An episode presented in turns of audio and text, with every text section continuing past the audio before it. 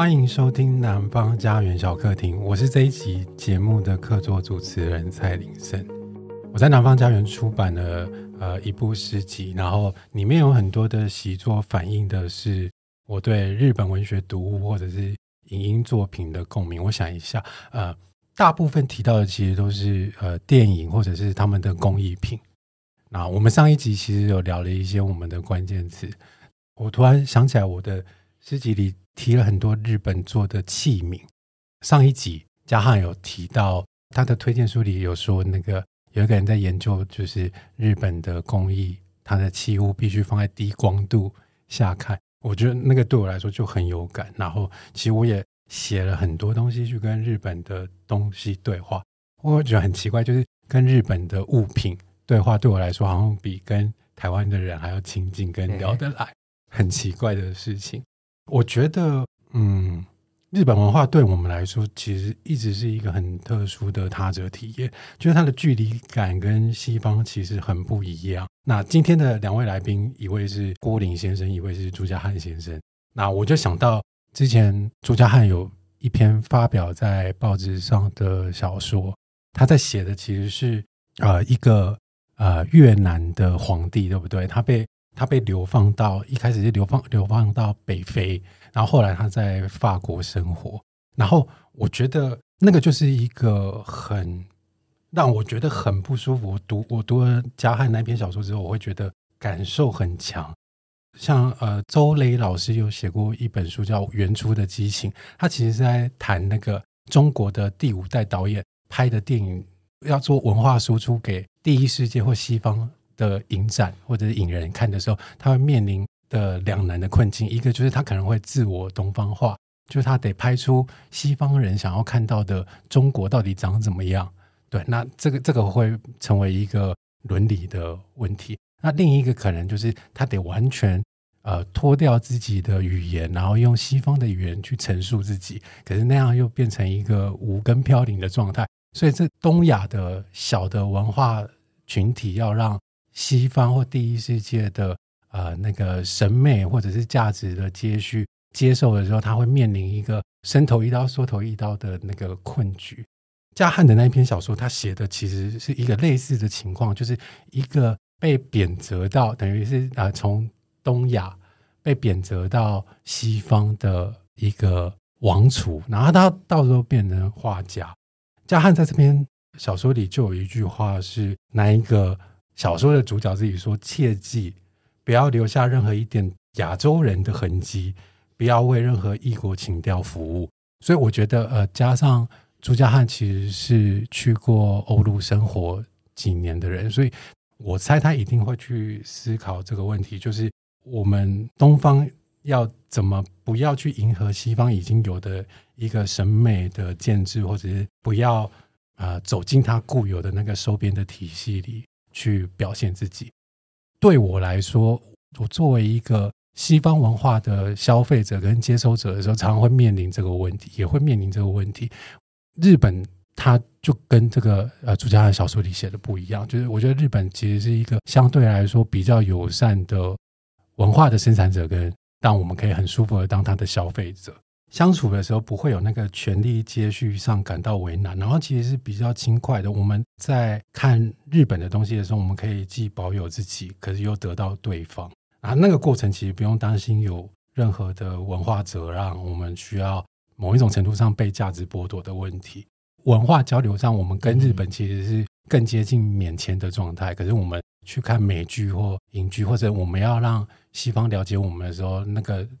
权力的距离是比较大的啊，包括语言的距离，还有那个历史上比较疏远的关系。我先介绍一下今天这一集节目的两位来宾，一个是朱家汉，一个是郭林。今天的两位来宾刚好都是我没有办法抵达的分岔，就是我小时候有一段时间，因为我非常喜欢看比赛转播，所以我一度。比如说，大家小时候都有呃立志要当什么？我好像第一个萌发的就是我想要当播音员，就是靠声音吃饭。嗯、对，可是很快就我也没有很认真去对待它。对，你没有那个日本的那种职人，就是专注的那个精神。没有，可是我就是会跟着比赛，自己假装自己是播报员，然后非常投入的。就曾经非常热情过。然后我就想到，因为你的工作是等于你是一个声优，然后我想到我之前看的一部啊、呃、日剧，就是我被同事推坑，然后它里面有一个情节，就是有一个小朋友，差不多也是国中那个年纪，然后他就不想继续升学，因为他想要当呃广播主持人之类的。嗯所以他很早就立志，知道自己要干嘛。我就哦，好羡慕，因为我我是到四十岁都还不是真的知道自己到底在干嘛的人。可是他可能就是国中的年纪，那个小朋友就是说，哦，他要用声音赚钱，他不需要再升学了。那那个剧情，日剧的剧情就是家里的长辈就很担心，就是你怎么能不念书了？然后就去规劝他。他们其中一种说辞就是，广播人好像只需要用声音。就可以实现，就可以圆满他的工作。可是其实不只是这样，他必须有呃，他很世故，然后懂人情的一面，他有很多的个人经验，他才可以做出正确的回应，并不是只是拥有声音就可以拿声音当成工作的工具这么简单。我觉得这个对我来说就是郭林的性格。我觉得日本人，尤其是声优或者是广播人，或者是用声音去。打动人的，比如说他们有一个那个呃声优的文化，我我觉得那个对我来说有点难理解，就是他们的声优已经是一个很有很完整的产品，对不对？对，很完整的建制，然后他们有自己的消费市场，然后我是真的有朋友很迷声优的，然后可是其实那个我也看不大懂，嗯，对。那我觉得声优或者是像我刚刚说的那个日剧里的情况，就是他。对我来说，很接近我想象的日本性格，就是日本其实一直在拿捏一种很特殊的距离感，就是我只给你我的声音，可是我让你觉得很亲密。嗯，这件事情非对我来说非常日本，它是很日本的性格，就是他又能处理好那个边界感，可是他又能在一个很疏远的、不要全部给你的状态下，让你觉得他跟你是很热情的交流的。这件事情让我觉得非常奇怪。我觉得今天可以稍微再多聊聊这个部分，然后稍微介绍一下朱家汉。就是我学生时代读过有一个呃哲学家叫德勒兹，他有提出一个理念叫做少数文学，就是呃小文学说的是哦，我们用一般公众或者是大众比较陌生的方式去创作去写东西。那我小时候读到的时候会觉得。它其实是很高调的东西，对我来说是不是属于远方，就是属于过去。比如说我那个时候的阅读，我自己觉得台湾比较接近，应该就是五贺。可是我读了啊、我很多年前读了那个朱家汉的第一本小说叫做《礼物》的时候，我就有那种感觉。所以我觉得他虽然是同一个时代，可是我我读朱家汉的小说的时候，我会觉得得到很多的启发，尤其是他那个第二部的小说残稿那个部分，就是回礼那个部分，然后我。先工商服务也推荐给 听众朋友，对，真的可以找来读读看。就是我觉得非常接近我理想中或我理解的那种少数文学或小文学的知识。我们今天的节目也延续上一集，我们继续聊一下两位来宾的关键词。那先从朱家汉开始好了，因为他这个关键词我应该也还蛮有感。你提的其中一个关键词叫做大江健三郎，为什么会提他呢？你第一次读他是什么时候？其实是我蛮早就开始阅读的，好，那应该说最开始读文学的时候，真的是从日本文学开始。那其实刚好是那个蔡林森的关键字“川端康成”，好，就最早就从他的《雪国》啊、《古都》啊这样读，然后就觉得，哎，日本得诺贝尔文学奖的作家的作品，我可以，我可以阅读，也可以有感，就突然觉得。自己应该是读文学，是个文学咖了吧？就大学的时候就很轻易的这样自自以为，结果一翻到大江健三郎的作品的时候，感到一个无比的挫折。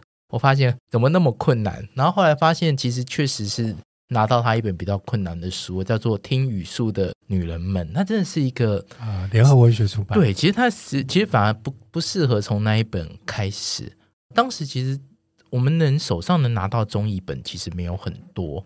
那我记得当时其实是找到应该是东贩出版的吧，就是那个万延元年的足球队。我一听到这名字就觉得好怪，但是 然后里面的开头也是非常的怪。那但是我觉得其实早期我们那个时代有遇到很好的译者，就是李永志老师，就是包括那个早期光复书局有出版的那个一整套世界文学当中，大江健三就是翻译，就是个人的体验在那里面也是他翻的。然后再来就是那个刚刚讲的万年元年的足球队，我觉得我跟那个有一个前辈小说家有一点像，骆以军。他虽然一直把我说归类在精英天才或干嘛，但我觉得其实某方面文学上面有点像，就是比别人晚，然后又想要土法炼钢那种，我就觉得。我要跟这个作品拼了，我要读这样，我一定要读懂。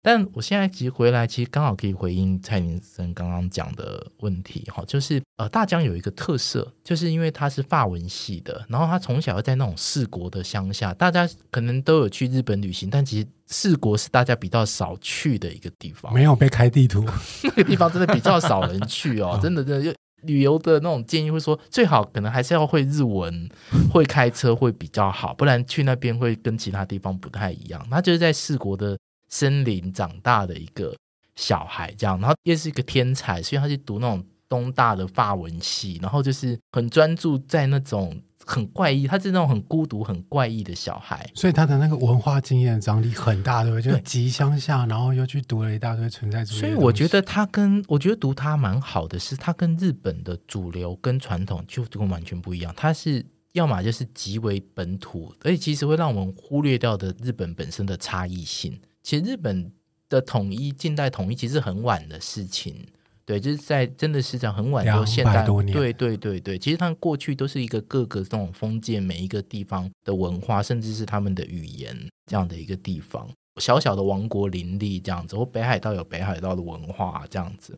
但是他另外一方面，他接收的那种文学系统又是非常欧洲，尤其这是法国文学式的，所以他有一个特色是，他用日语写出来的日语很像是翻译体。这反而回应到我们这一辈的文青可能经常做的事情，因为我们比如说刚开始读文学的时候，其实读翻译反而读比较多。早期的翻译很多也是那种翻译腔很重，就是翻译，但是他没有好好的消化，或者是以一个比较通顺我们日常比较习惯的语言出来。但是那其实对我们有一种美学上的一个震撼，原来魅力。对，原来话可以这样这样讲啊，就是。反而是一种现代主义式的一个冲击，就是 OK 这样冲击出来。所以刚刚讲的那个礼物，确实我我确实有这样的一个追寻啊。其实也是像哲学家杨凯琳所引，因为我忘记出处是哪里，但是他有讲，就是所有好的文学都是以外国语写出来的。就是我们虽然一样用中文创作，但是其实要把中文写得像是外国语一样，不是说表面的模仿，而是说其实。文学之所以的魅力，就是要让我们突破语言某个疆界。语言其实有很大的可能性的，但是我们日常讲话跟习惯的文法、正确的语法，都把我们限制在一个很小的框架里面。我们对语言没有创造性，没有自由性，这样会有很多的机械。对，那甚至有些时候，包括你以为你在创作，但其实也是在商业。商业的逻辑、市场性当中把我们束缚掉，所以我觉得读大江最早其实是语言的冲击啦。那再来后来，其实另外一点就是跟我的路径也比较像，我就会觉得我很喜欢那种它当中非常富有思考性的。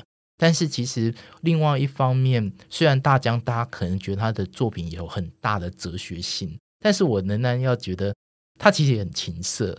非常情色，而且是变态，也是他的变态度不会输给三岛由纪夫。他的画面感都很对刺激，很刺激的。他对他的，他对那种身体肉体，而且他，我觉得他反而对于肉体性的那种猥亵感掌握的，甚至比我觉得甚至比三岛由纪夫都好。三岛由纪夫感觉很暴虐，但其实他。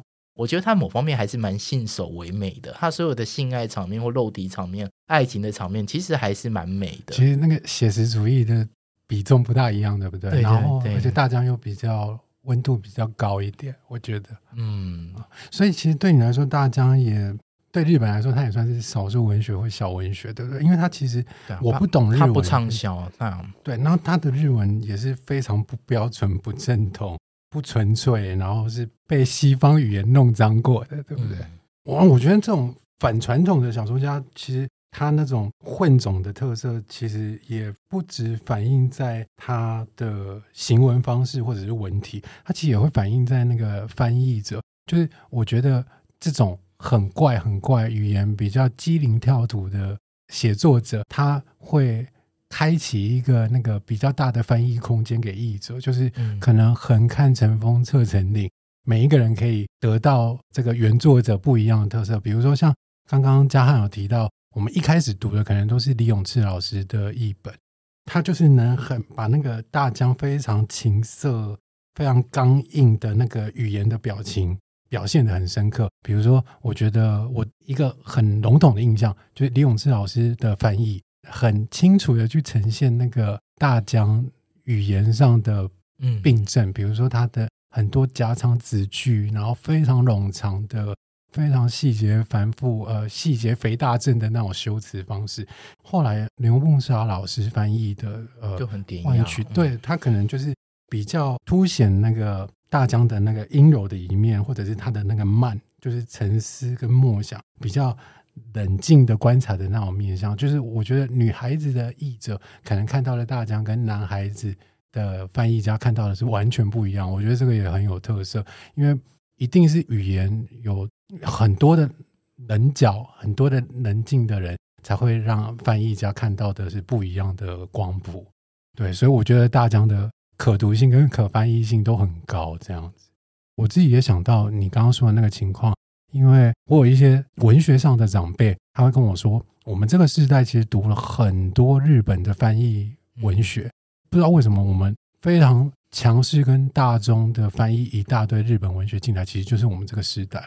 那我那个前辈就说，他们那个时代的文化给养其实是第二小说，就是如果有阅读的。就是所谓文青阅读的地平线，我们要怎么去打造自己的地基？我们这个时代可能就是日本，可是对我们比较年长一点的五六年级来说，他们可能读了很多第二小说，可是对我们来说，可能是日本文学更多。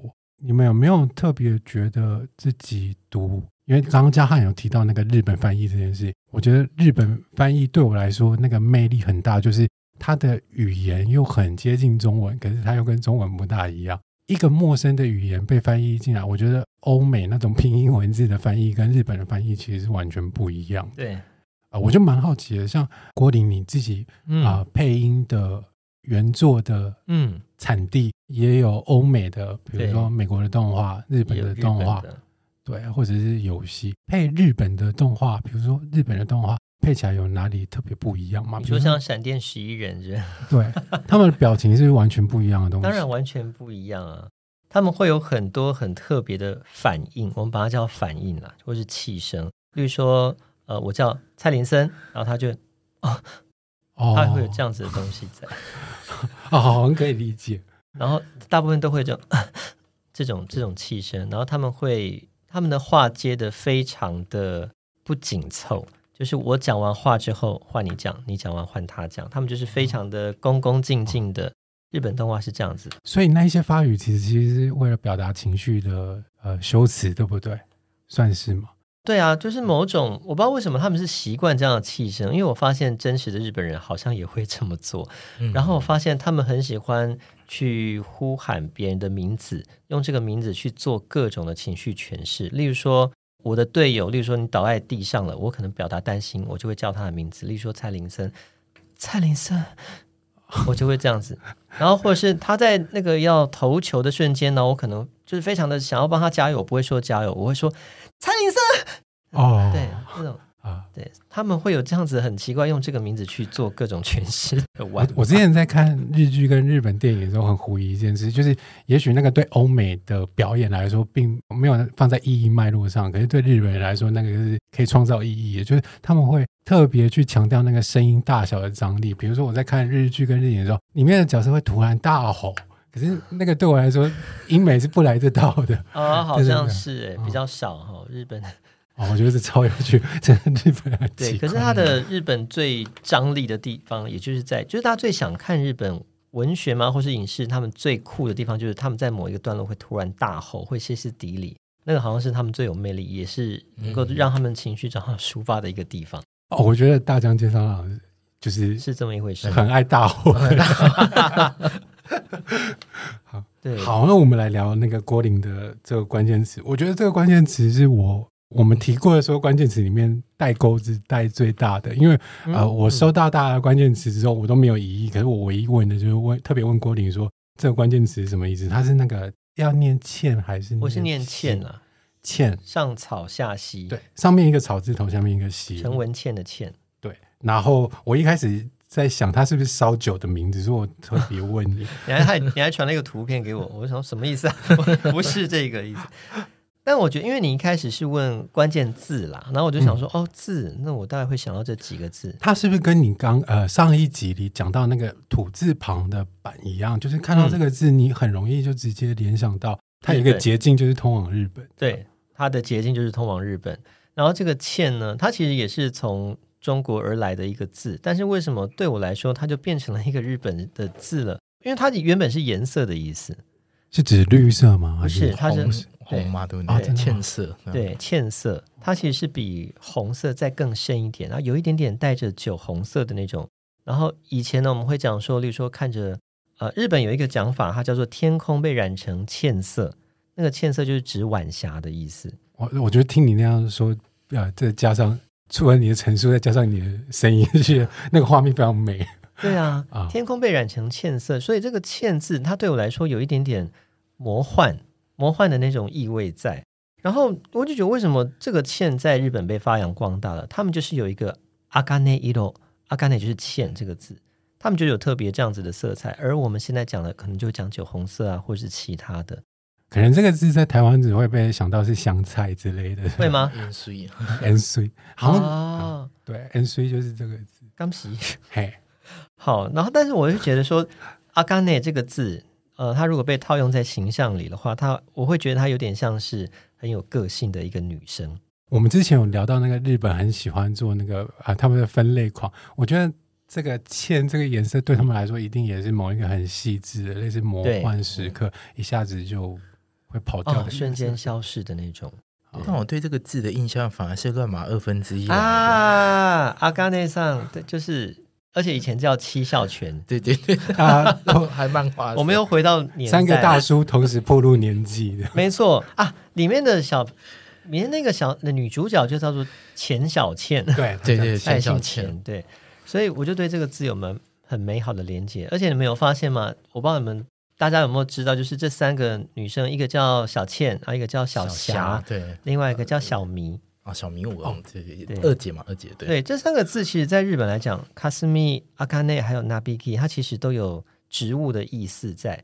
那它在日本是菜市仔名吗？不是哎、欸，是是特别的名字，也我觉得是蛮特别的。嗯、对，它都有一种植物，然后那茜草嘛、霞草跟迷迷有点就是跟植物也是相关，有点像杂草。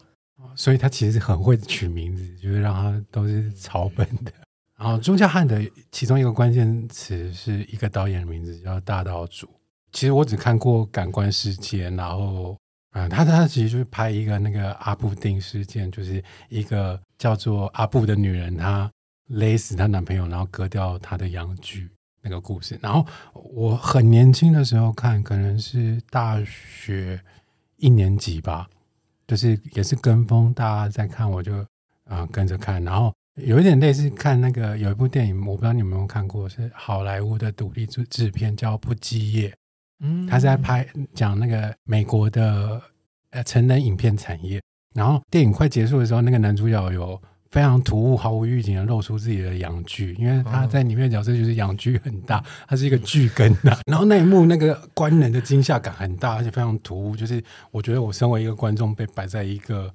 被侵犯的位置，然后那个，然后我觉得我在看《感官世界》的时候也是很被冲击很大，我觉得很不舒服。所以我觉得大岛主其实是一个很想让人不舒服，因为会有一些导演是这样，比如说拍那个《黑暗中漫舞》那个叫什么啊，拉斯蒙提啊，对，就是有一些导演是很，很，我觉得他们是刻意要去冲击别人，不管是用感官或者是精神上让。阅听者感到不适，对。那我对大岛主的第一个印象就是这个，可是我其实没有看过他其他作品，所以可能请嘉汉特别聊一聊。我其实第一个看他的作品其实是那个啦，俘虏啦，就是那个坂本龙一跟跟那个 David Bowie 演的那一个《Merry Christmas, Mr. Lawrence》那一部，那个其实也是蛮蛮经典的。但我觉得其实要挑他代表作，我觉得确实也还是《感官世界》，因为我觉得那个太难太难超越了。里面里面，而且我觉得他其实真的有把一个很日本的东西抓出抓出来，我觉得很日本很核心的一个部分。就是他们真的对于那种生命力的那种极致，其实是一个非常追求的。所以我也觉得说，譬如说我我以前在读那个那个法国哲学家巴塔耶的时候，但是我能想到的例子，其实反而都是日本的日本，的例子，就是把那种极致最有生命力的。那一个时刻其实是性跟死亡又全部都结合在的时候，嗯、就是呃死与跟爱欲，对对对，但是好像到好像要到那一刻，你得要几乎到了边界，或者是跨越到那一个极限，然后你会感受到一种自太危险，飞太远，对对对对自。至高无上的那种幸福感，这样子，但是又又极为变态，因为我们其实生活当中变变态就是变态，没什么好讲。傅柯会说，那个呃，死欲跟爱欲到达最高的临界的时候是神圣时刻嘛？对对对对对对，我觉得其实日本已经用他们的文化，其实反复在实践这件事，而且不是说到了现代，或者是说到这个，譬如说他们那个电影那个时代，我觉得其实，在他们传统里面，其实就。就有了，其实浮世绘里面也很多很那个触触 手的章鱼的，哦哦、其实也像春宫画。啊，对，他们就其实那也是几乎都是让我们整个那个就很开感官很，很奇怪。对对对对，就、嗯、是他们感觉上是一个很拘很拘谨的、很保守、各种很保守的一个民族，但是他们在这方面的探索其实又好前面。其实日本的异色跟官能的作品，我其实是非常。非常爱的，比如说他们有一个漫画家叫做丸尾莫广，因为也是很怪的、很怪的一个作品这样子。然后他的作品大概是怎样的风格啊、呃？也是他有一个叫做少女装吧，就是那个木字旁的装，那个哦，对对对，那个、听起来就有点可怕，很厉害，很厉害。那个未满十六岁的听众小朋友，对那个请关掉节目，不要听。他是怎样的？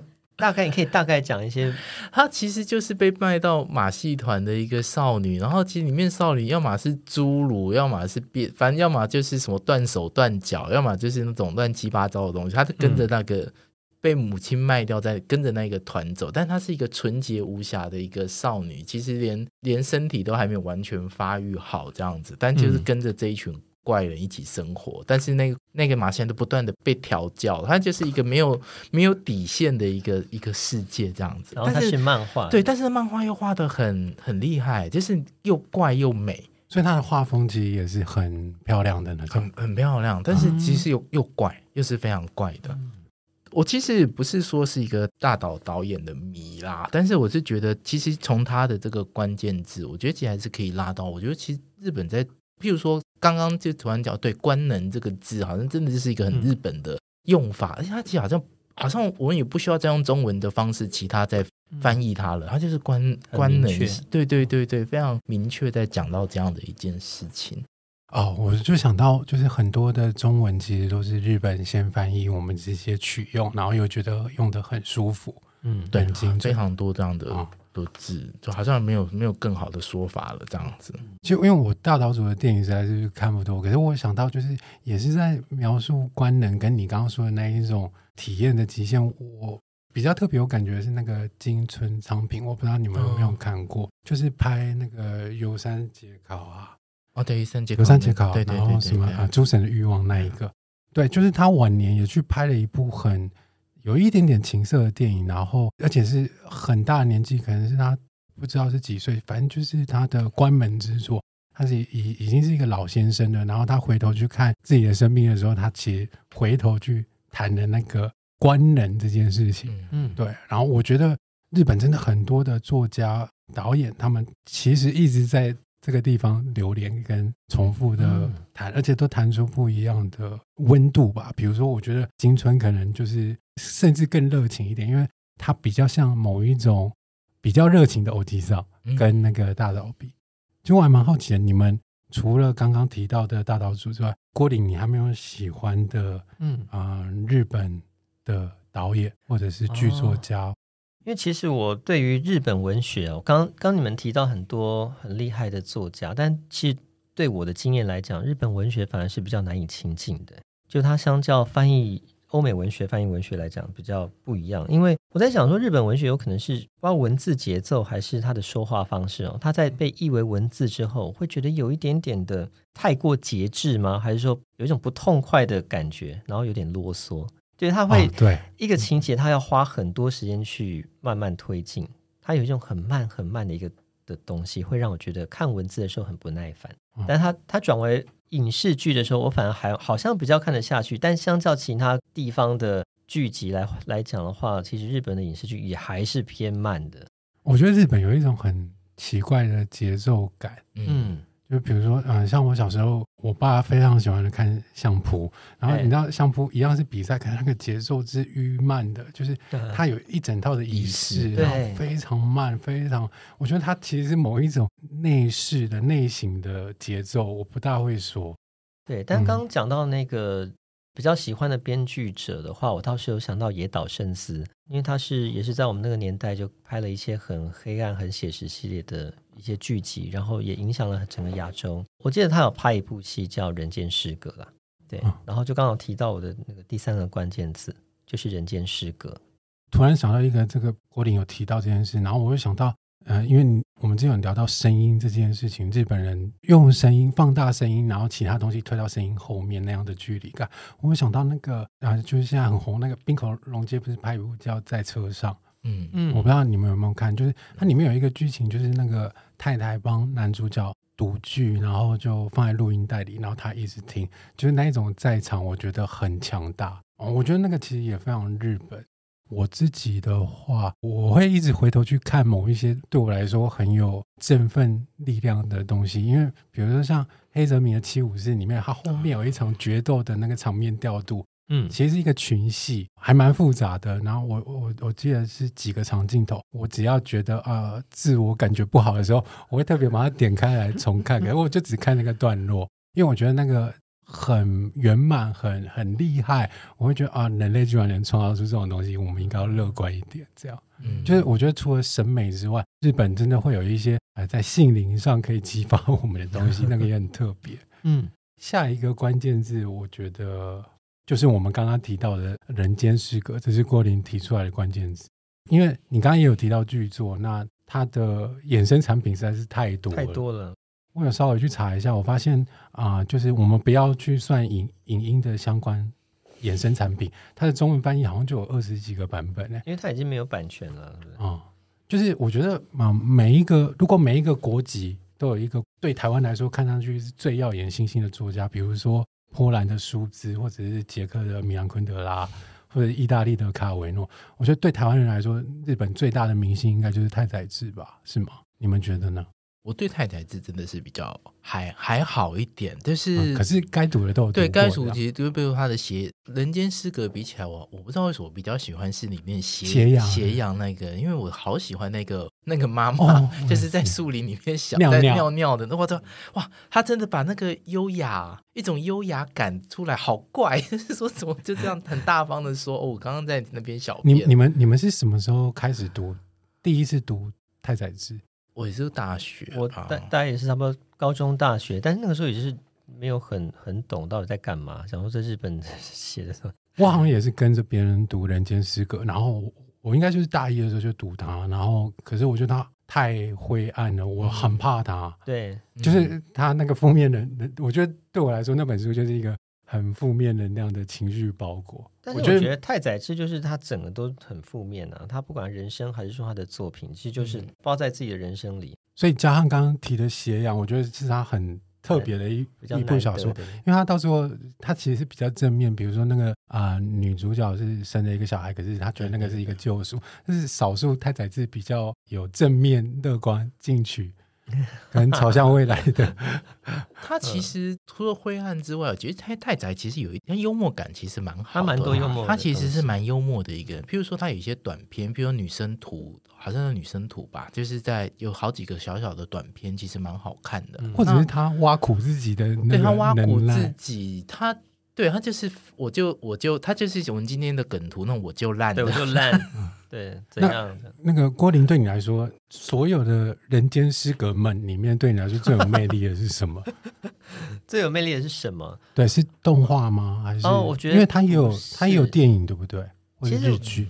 没有，其实应该是我并没有在着迷人间失格这件事情。当然，我觉得他的作品跟他人生缠绕在一起这件事很酷，而且因为小说的作者最后并没有说出他真实的结局，但是这个作者却用他自己的演绎，然后把这个小说做了一个结局。这他等于是把自己活成一部小说。嗯、对对对，这个就是有一点点让我觉得很魔幻了，或者是刚刚提到的那种就是生啊死欲的那种极致的呈现。然后我一开始对这人间失格比较有印象，当然也是因为它的字，就是人间失格。人间失格，你怎么把它组在一起，就是很不相干的几个汉字。这个命题本身就很漂亮的，就很妙啊！而、嗯、而且它就很漂亮的一句话，人间就是人类嘛。嗯、那失格的话，我后来其实我很早就有查过，其实失格在汉语里是不存在的。我们可能会叫出格，哦，有合格这件事情，但并没有所谓的失格。那他们日本人也是把这个诗格给发扬光大，就是说我失去了这样的资格，我甚至连竞争的这个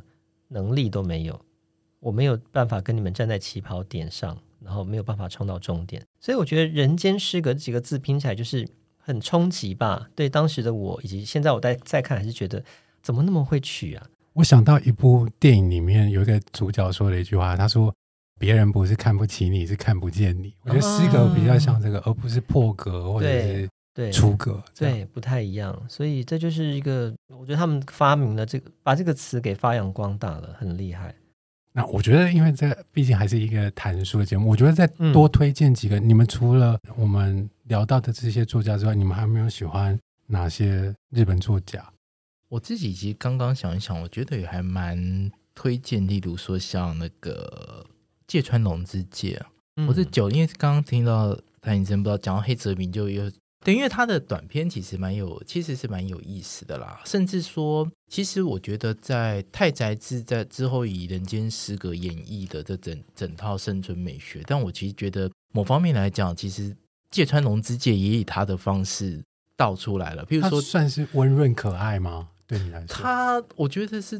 聪明又变态，完全不对，因为他的那个呃不，我觉得他不可，他不太对啦，可爱也有有些时候也蛮可爱的，但是有时候觉得，我觉得他最后会选到的那种自杀的倾向，确实在他的作品当中其实可以看到哈。比如说，我觉得光是看合同，感觉是一个很好笑的作品，但是也不知道为什么有些时候想一想就有点可怕，对对对对对。然后，或者是说他的《地狱变》，其实我影响我人生非常大的作品。这样，就你提到《地狱变》，我就想提提收回那个温润可爱。对，就是那个，你就可以想象那个画面：一个长得很丑又很聪明，呃，又很天才的一个画师，为了艺术什么事都可以做。嗯、但在他女儿在他面前烧死的时候，嗯、一瞬间以为他会不会抱头痛哭或怎样，但是没想到他就。就化了，完成了这个艺术，好可怕，好可怕。嗯、但我觉得，哎，他的其实这种人，因为这其实也是某种人的失格的，他就把人性走出去的那这样一个状态，嗯、或者是说芥川龙之介小说同名的那个《罗生门》这一这一篇里面去抢了一个老太太的一个东西的一个人，为了生存，我非常社会写实，我把这东西都拿，嗯、我把这些东西也都拿掉，或者是其实在他的那个主手中里面。每个人的那个说说法，其实我觉得还是保留到一个每个人看到的那个，他其实也在处理到一件很容易，他就用很短的篇幅去逼一个道德的这个界限，又短又精准的，又又短又又精准。哦、对我，我在丈夫面前被侵犯，接下来要怎么办？或者是做一个丈夫或做一个太太，接下来要怎么做？嗯、或者是我其实只是盗贼，我只是想侵犯。但好像哎，好像突然介入到人家的家务事，我接下来我要怎么？对，我做完之后，我要我我要杀了这个男生嘛？我要再坏下去嘛？或者是怎么样的？嗯、这其实就很有，这其实是蛮有意思的一个。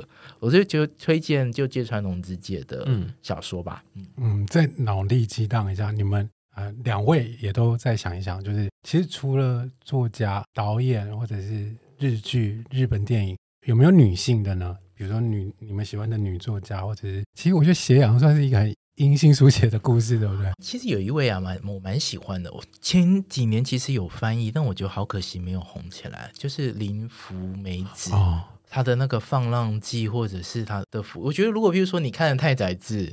然后，或者是你看到一些这种比较废的，其实也可以看很废的女性，但是她的废其实不太一样，她其实很是很可爱。对，我觉得林芙美子非常的，她是一个非常可爱的，而且她一直很穷，一直很辛苦，对，会哀苦，可是然后其实她也没有道德洁，她也没有 道德洁癖，但是她过得很，她是我觉得她是一个很认真自由，对，认真自由很厉害的一个人。嗯，郭林，你有没有喜欢的作家或者是电影？嗯我可以把它稍微拉回来到我熟悉的动漫领域，哦、就是我知道一个很厉害的女性漫画家，叫做高桥留美子。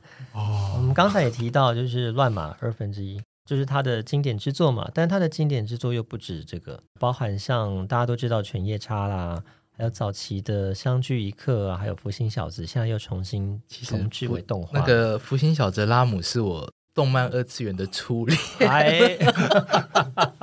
我之后只喜欢、欸欸、只喜欢凶巴巴的女性，都是被高桥留美子害的这样。啊、那个朱家汉的太太，请你关掉这个节目，不要听。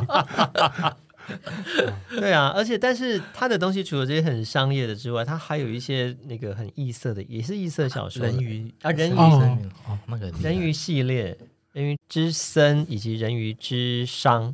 等等的，它也是很特别的一个作品。我觉得它对我们来说也算是我们小时候的回忆，对不对？因为它的那个动画对我们来说应该还蛮接近的。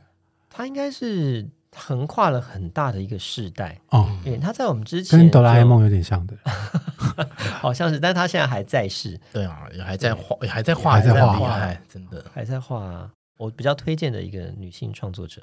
他他他也形塑某一个时期我们的想象，恋爱的想，对爱情观、男女关系，或者是甚至是那种家庭亲属关互动，对对对，好像是。而且你说乱码二分之一，当时男变女，女变男这件事其实超前卫的，超前很冲击耶。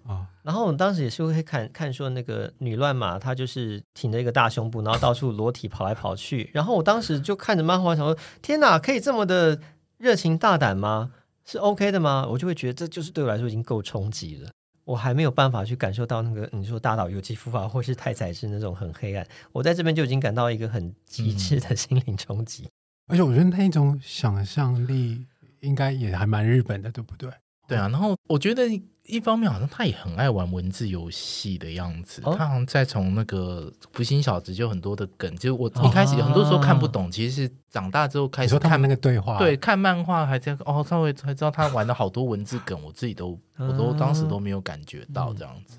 我觉得女作家还是有一些细腻的东西是不太一样的，男作家比较难触及。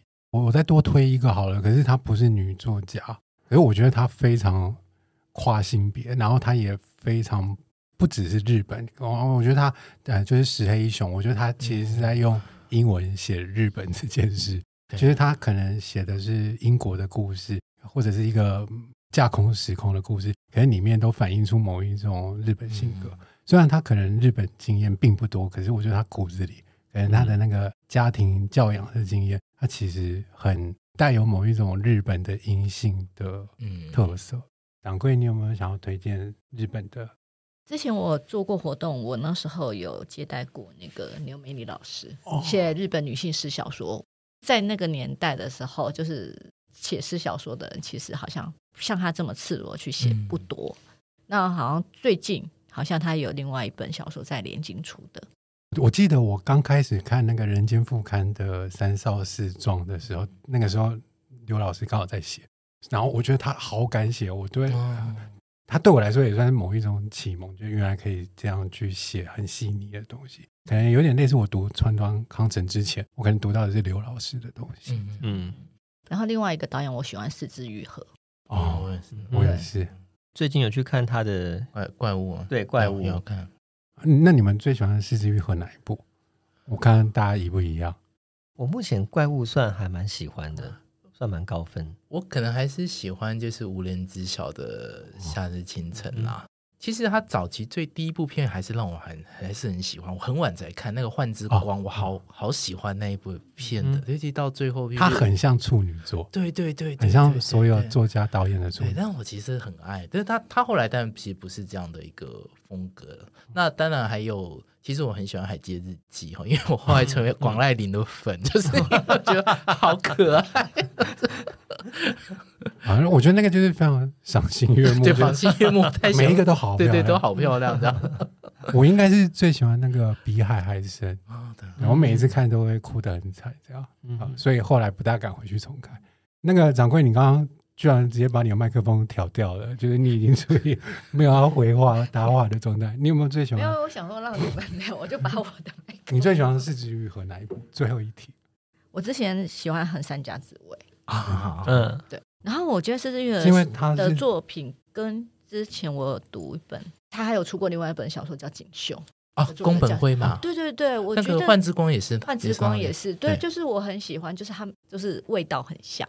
我我觉得那个你刚刚说你喜欢那部叫什么？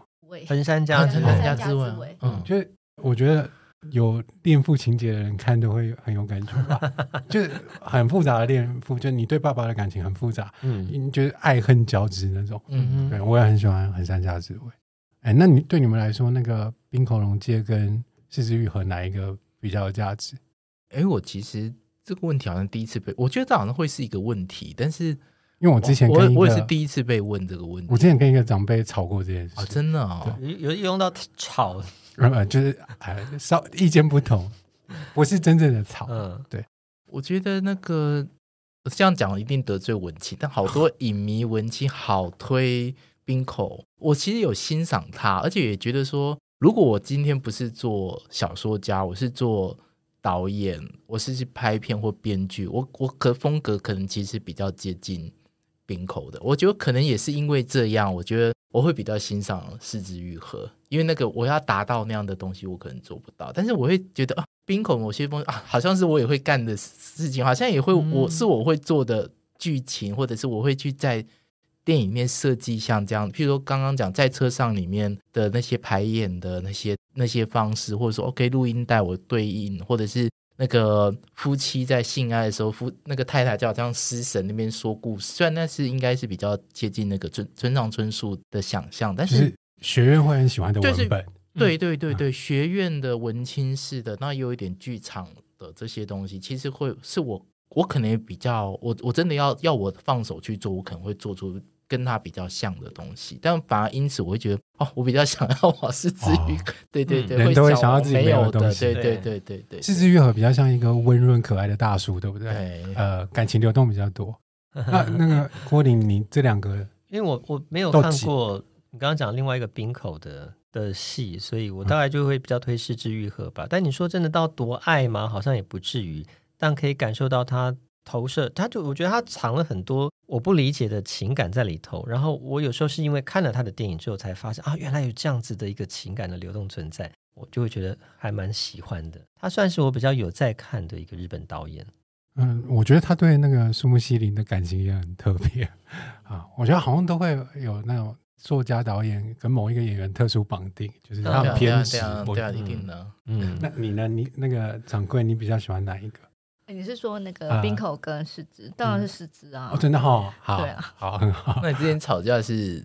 对，我想知道你跟谁吵啊？你最那你是 情绪饱满的沟通你，你是哪一派的？我我是是枝派的，可是我会觉得那个冰口很厉害，因为他很那种技术性的精准，就是怎么拆解、怎么解读，他其实都设计好了。等一下，我问一下，为什么这两个要被放在对抗的两端？因为他们两个好像是输出功率最高，就是应该说近年来对啊，近年来国际上的，就是他们两个比较受到注目。嗯，不然日本导演好像也，我觉得也快面临，我觉得也会有面临断层的的担忧吧。嗯，好，快乐时间过得特别快。那你们还有要推荐的书吗？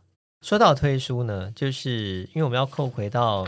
呃，主持人林森的这个他即将要出版的诗集，对，我们总是要扣回来嘛，所以我推荐就是古川俊太郎，大家应该都看过吧？然后他就是有一本诗选，因为我我看的诗不多，看的日本的诗不多，但这本我是一定会看的。那他是合作社出版，对，我觉得翻译的还不错。然后另外一本诗集是中原中野的《山羊之歌》，那它是台湾商务印书馆，这两个作者我都觉得他们诗还蛮特别。呃，谷川俊太郎那一本就叫诗选，就叫诗选。对，那当然当然有很多不同的出版社有帮他出过书啦，那可能这就是一个集大成的选集吧。对我来说，你读过的日本诗就比我多，我几乎没有在读日本诗，因为台湾人很少有机会读到日本诗吧。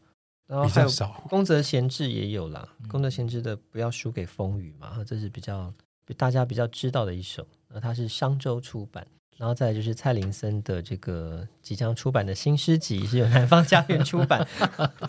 我帮你做免费，对，帮你做口播哈，这个三千块，谢谢。哎，我在讲一个怪怪的作家好了，好，其实也是大家遗忘有点久了，就是那个安部公房。哦，我还其实蛮爱他的，他其实他的奇，我觉得日本有一点奇想的，就从动漫也发现，就是这种奇想只有日本，这哪来的想法啊？对，怎么会有这种奇想？因为他的那种沙丘之女，或者是好像这一阵早上终于要出版那个湘南吧，就是一个人就是决定要活在纸箱，活在一个中年欧吉上，突然他决定要活在纸箱里面。这哪来的想法？可是反正很日，这时候如果是哪一个国家会有作品这样的，那应该是日本，会想要躲在纸箱里面生活。日本人脑洞真的很怪哦。对 对对，就相较我们的题材贫乏，他们好像会有源源不绝的这些创意，然后会让我们觉得，哎呀，好像那的确是人性的某一个部分，就是我们都曾经，例如说想要躲在纸箱，小时候啊。我们会拿纸箱就当房子啊，然后就窝在里面，就自成一个小天地，会觉得很有安全感。对啊，我觉得那个好像跟日本的需要安全感这件事很像，嗯、就是他们对于距离感。但他们把它拍出来了啊，放进一个故事里。我们还在《西游记》啊，对，就会有点像日本漫画或是戏剧，有是小朋友就是躲在公园里头溜滑梯里头的一个，然后猫咪就放在纸箱。我觉得这个东西好像很就是很日常，对他们来讲，对。比海还深里面有一段，就是台风天，然后小朋友跟爸爸在那个公园的游乐设施里面玩。我我想推那个罗兰巴特的《符号帝国》，是因为刚刚呃嘉汉提到那个 David Bowie 跟那个那个拍的电影，对我就想到，因为。他应该是麦田出的，然后可是之前他在出版之前我就看过那个稿子，因为我之前当编辑的时候刚好有看到那个稿子，然后我就觉得我被刺激很大，因为它里面有很多日本特有的啊，算是东方的土素嘛，就是他们的视觉的怎么去编排有秩序，又放进一个日本独有的秩序里去放置那些符号，然后产生意义。然后罗兰巴特其实是从一个。呃，第一世界的观点去认识东方，我觉得那个包括他的视角，还是他看到的日本，对我来说很新奇。对，就是我从来没有想过可以这样去理解他们。这个也可以推荐给读者。嗯，呃，快乐时间过得特别，又是这一句。好，南方家园小客厅固定会在每个礼拜四更新节目，最新的讯息请参见南方家园脸书以及 IG。如果有任何想法，欢迎留言讨论。我们下一集见，拜拜。Thank you.